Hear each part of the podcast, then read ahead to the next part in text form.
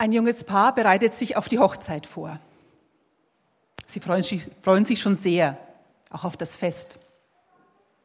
In der Kultur, in der sie leben, da ist Hochzeit ein wirklich rauschendes Fest. Und so eine Hochzeit, die kann auch schon mal ein paar Tage dauern.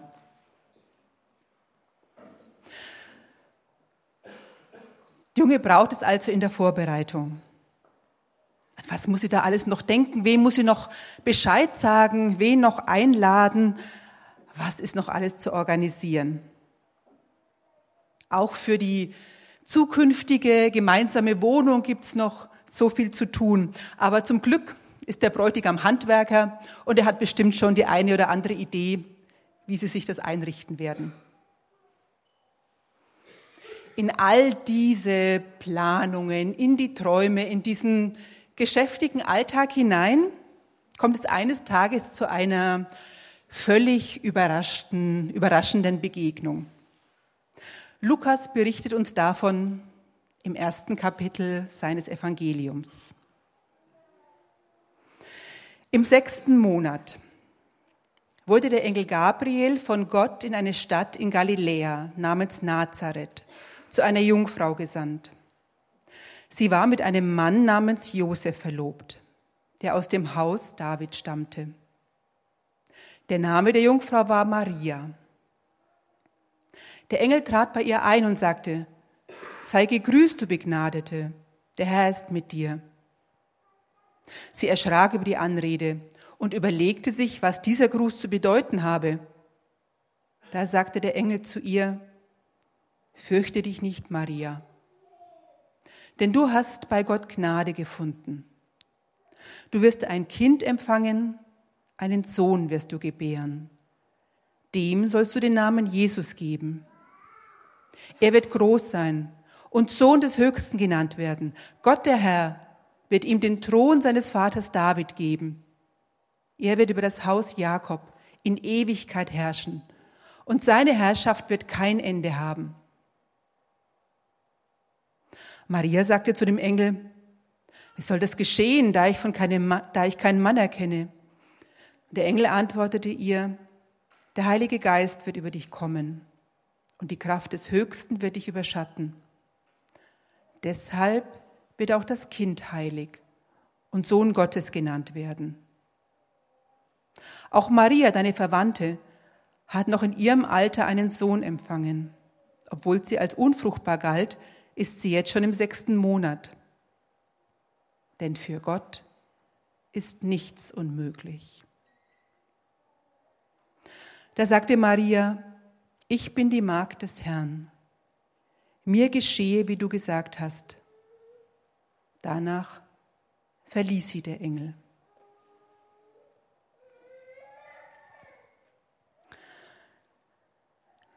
Lukas äh, setzt die Erzählung in einen Rahmen, wie er es ja immer wieder gerne macht.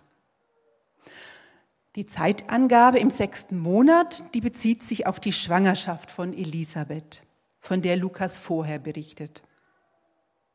So ist diese Begegnung von Maria mit dem Engel sehr eng mit der Geschichte von Johannes dem Täufer verknüpft, von dem wir ja letzten Sonntag von Peter gehört haben. Johannes, der Vorbote, das letzte Hinweisschild auf Jesus. Elisabeth ist also schon im sechsten Monat, als der Engel Gabriel erneut auftritt. Das, was wir lesen hier, das beginnt also im Himmel. Gott sendet einen Boten, einen Engel zu einem Menschen. Aber der Engel, der geht nicht in die Hauptstadt, wie man annehmen würde. Er geht nicht nach Jerusalem. Er geht auch nicht nach Bethlehem, in die Stadt, aus der der Messias kommen soll, zu der Ankündigung. Der Engel geht ausgerechnet in ein kleines, nichtssagendes Dörfchen Nazareth. Ein Kaff, würde man in Franken sagen. Schon erstaunlich. Der große, der mächtige Gott wählt sich ausgerechnet ein kleines Dorf, in dem sein Sohn aufwachsen soll. Wie genau der Engel dabei Maria angekommen ist, das wissen wir nicht. Wie hat er ausgesehen? Hat er angeklopft oder ist er einfach so hereingekommen? Ein halbes Jahr vorher, als Gabriel bei dem Priester Zacharias aufgetaucht war, um ihm die Geburt von, äh, von Johannes anzukündigen, damals hat er den alten Mann ganz schön erschreckt, als er einfach so neben dem Altar aufgetaucht ist. Aber auch Engel lernen anscheinend dazu, beziehungsweise können sich auf verschiedene Menschen, verschiedene Situationen einstellen. Und so erscheint Gabriel bei Maria diesmal etwas behutsamer. Gottes Botschaften, Gottes Boten kommen also auf sehr unterschiedliche Art und Weise. Auch zu uns.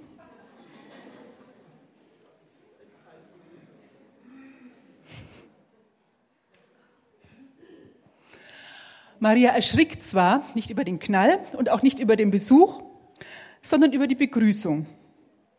Der Engel, der sagt nicht einfach zu ihr Hallo oder Guten Morgen, Maria, sondern er redet besonders festlich, besonders würdevoll zu ihr.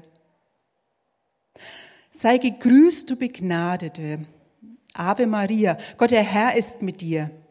Was ist das denn für ein Gruß? Maria erschrickt darüber. Und das zeigt uns, dass sie normalerweise nicht so angesprochen wird. So reden Besucher eigentlich mit Würdenträger. Und Maria gehört, zumindest sieht sie sich selbst so, nicht dazu. Doch der Engel, der fährt gleich fort und sagt, Maria, du hast Gnade bei Gott gefunden. Gleich zweimal spricht er sie auf diese Gnade an. Was für ein Einstieg. Gnade. Amazing Grace ein Geschenk Gottes. Gratis, unverdient und unbezahlbar. Lukas berichtet uns hier auch gar nichts von besonderen Fähigkeiten oder Eigenschaften, die Maria hatte. Sie scheint eine ganz normale junge Frau zu sein. Gottes Gnade ist es. Durch Gottes Gnade soll sie ein Kind zur Welt bringen und ihm den Namen Jesus geben. Der oft angekündigte, der schon so lang erwartete, der ersehnte Messias, der König aus der Linie Davids, der nicht nur Israel regiert, sondern die ganze Welt. Ihr vertraut Gott den an. Ihr vertraut Gott seinen Sohn an. Maria wird also zur Schnittstelle zwischen Verheißung und Erfüllung, zwischen Vergangenheit und Gegenwart, zwischen Himmel und Erde. Und Maria, vom Alter her wird mir heute sagen, ein Teenager. Sie ist eine aufmerksame Gesprächspartnerin. Sie begegnet dem, was sie da hört, auf Augenhöhe. Sie stellt Fragen. Dafür können wir ihr sehr dankbar sein. Das sind, das sind ja im Grunde die, Frage, die Fragen, die wir auch haben. Wie soll denn das gehen? Josef und ich, wir sind zwar rechtlich verlobt, aber ich bin doch mit keinem Mann zusammen. Das Jungfrauenempfängnis, es hat es ja bis in unser Glaubensbekenntnis geschafft, indem wir sagen, ich glaube an Jesus Christus, empfangen durch den Heiligen Geist, geboren von der Jungfrau Maria. Ein Satz, über den ja einige immer wieder stolpern und sich überlegen, ob sie das wirklich so mitsagen, so beten und bekennen können. Aber sowohl Lukas als auch Matthäus halten fest daran, dass Maria eine verlobte Frau ist, deren Verlobter offenbar nicht der biologische Vater des Kindes ist. Und Matthäus spannt in seinem Evangelium äh, den Bogen noch weiter bis hin zum Propheten Jesaja, der angekündigt hatte, dass eine junge Frau schwanger werden und einen Sohn Immanuel gebären werde und dass dieser dann den Thron Davids auf Ewigkeit erhalten soll. Zur Jungfrauengeburt gibt es ja einiges an theologischen Erklärungsversuchen, weil wir uns das einfach biologisch und medizinisch nicht vorstellen können. Auffallend ist dennoch, dass es in der Bibel ja schon eine ganze Reihe, eine ganze Linie von Paaren gibt, die, sagen wir mal, auf überraschende Weise Kinder bekommen haben. Abraham und Sarah, Samuel und Hannah. Und von denen haben wir jetzt ja schon in der Adventszeit immer wieder gehört, Zacharias und Elisabeth. Sarah hat damals bei der Ankündigung schlicht gelacht und gesagt, dass es ja wohl ein Witz ist, dass sie in ihrem Alter noch schwanger werden soll. Und Zacharias, der musste bei der Begegnung mit dem Engel erst stumm werden, bevor er kapiert hatte, dass Gott es wirklich ernst meint. Dennoch, die exakten Umstände der Zeugung von Jesus, die können wir letztlich nicht beweisen. Sie bleiben ein Geheimnis. Genauso wie die Auferstehung naturwissenschaftlich nicht zu erklären ist. Hier greift Gott direkt in unsere Welt ein. Er öffnet unser geschlossenes, unser vorstellbares System und lässt Dinge passieren, die außerhalb unseres Denkschemas sind. Zu welcher Haltung auch ihr zu dieser Geschichte kommt. Sie fordert uns heraus, auch mal außerhalb unserer Box zu denken, zu hoffen, zu erwarten. Gott findet einen Weg, Gott hat einen Weg auch wenn ich mir da keine Lösung vorstellen kann. Die Jungfrauengeburt ist zwar ein kontroverses Thema, aber das eigentliche Wunder der Geschichte, das ist sie nicht. Das Wunder ist, dass der so lange verheißene Messias geboren wird, dass Gott Mensch wird. Jesus, wahrer Gott und wahrer Mensch, so werden es die Kirchenväter später mal festschreiben. Dieser Retter fällt nicht einfach vom Himmel. Er wird geboren durch dieses junge Mädchen aus Nazareth.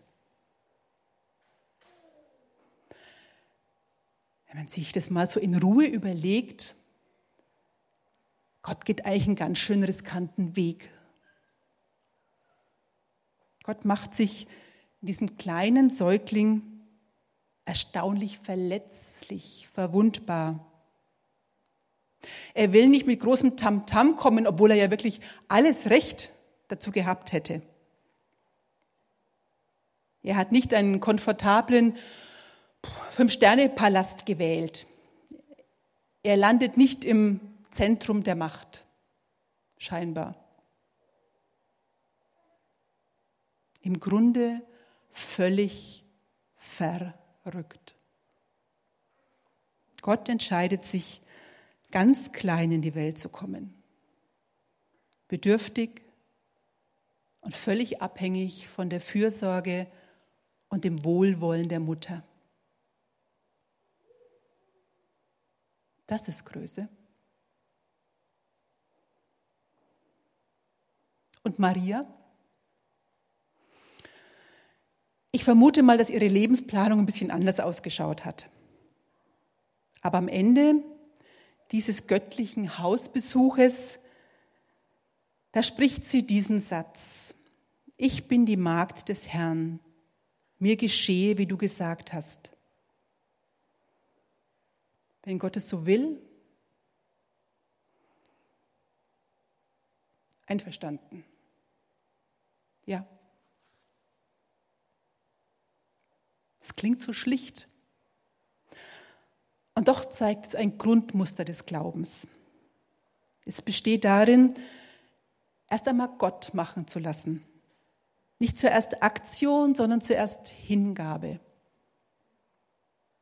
Hingabe, ein bisschen ein sperriges Wort. Aber es sagt nicht mehr und nicht weniger als dieses Ja, das Maria hier sagt. Oder wie Nikolaus aus der Flü es formuliert, mein Herr und mein Gott, nimm alles von mir und mach mich ganz zu eigen dir.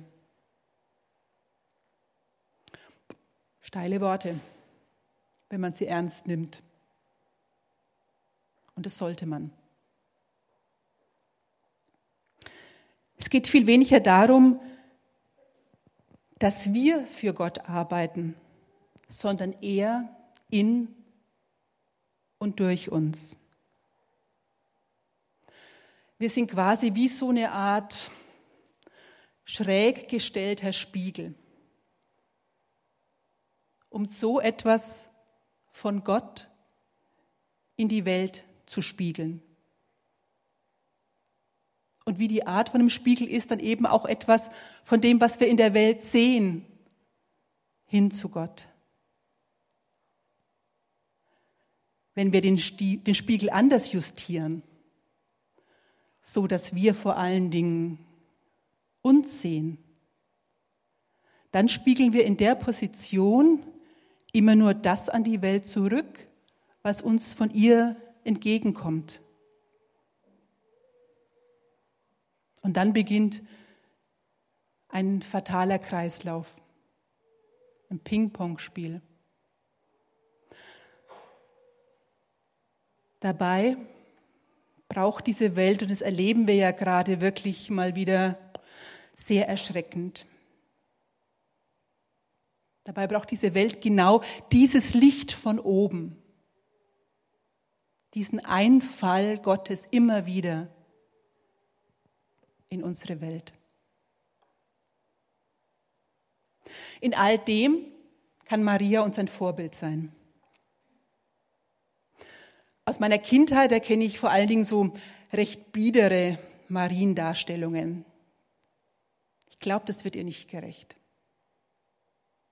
Ich denke mir, dass sie eine sehr aufrechte, sehr mutige Frau war.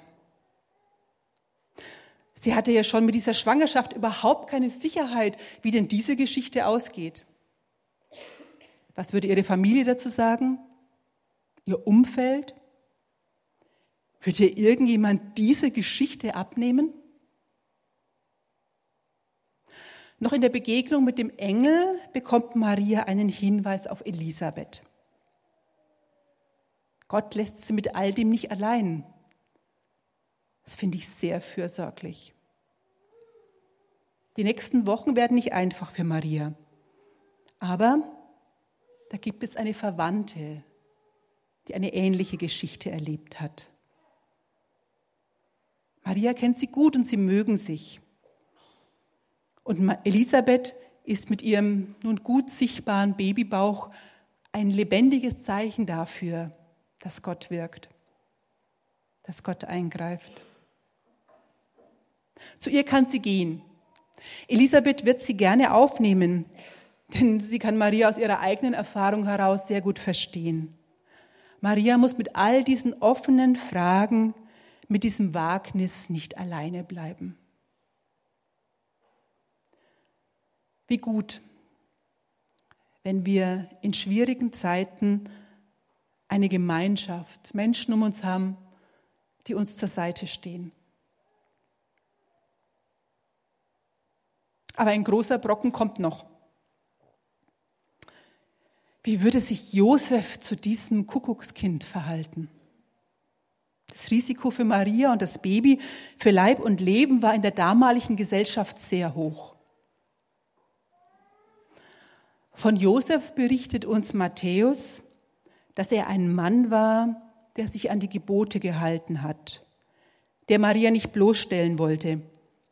Er war entschlossen, sie in aller Stille zu verlassen, als er davon erfahren hat, dass sie ein Kind, aber eben nicht sein Kind bekommt.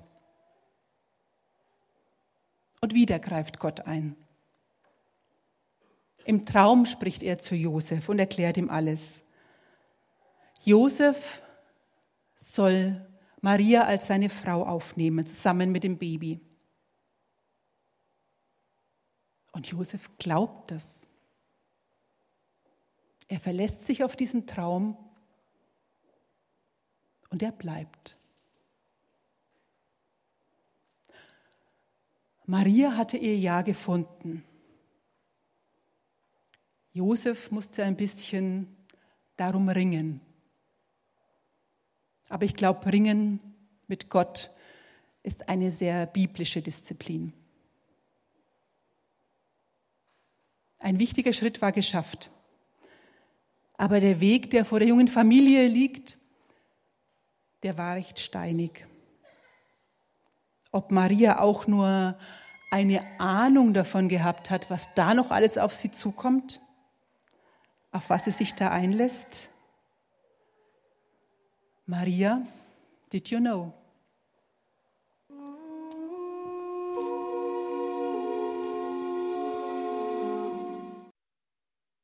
Maria und die Ankündigung des Engels.